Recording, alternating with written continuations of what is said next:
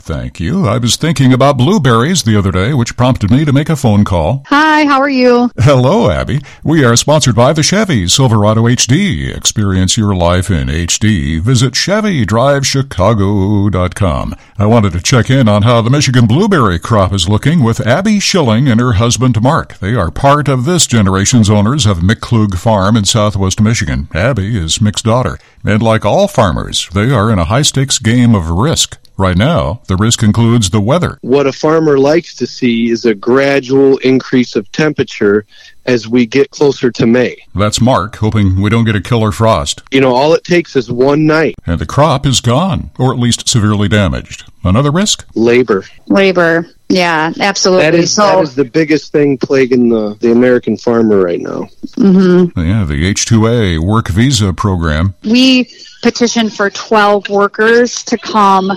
Our, their petition started March 15th in hopes that we can get them here April 15th. And if they don't get here, the work doesn't get done. So there's always, again, this period of time where uh, things can go wrong. It's expensive, and once they get to Michigan, there's more expense. Um, You have to have housing. That's one thing we provide for all the workers that come up. Then there are the bees brought in for pollinating, and those little buzzers have conditions. The weather, again, plays a factor because bees won't work. What is the temperature, Mark?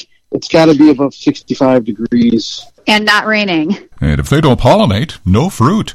So much risk, uh, just part of the farmer's life. you know, Mark and I are both generational farmers, so it's we were raised this way. We realized the risks. And it's universal. Here's what our Ukrainian farmer friend Nick Gordichuk told me about his approach to risk farming during a war. Yeah, it depends how you look at it.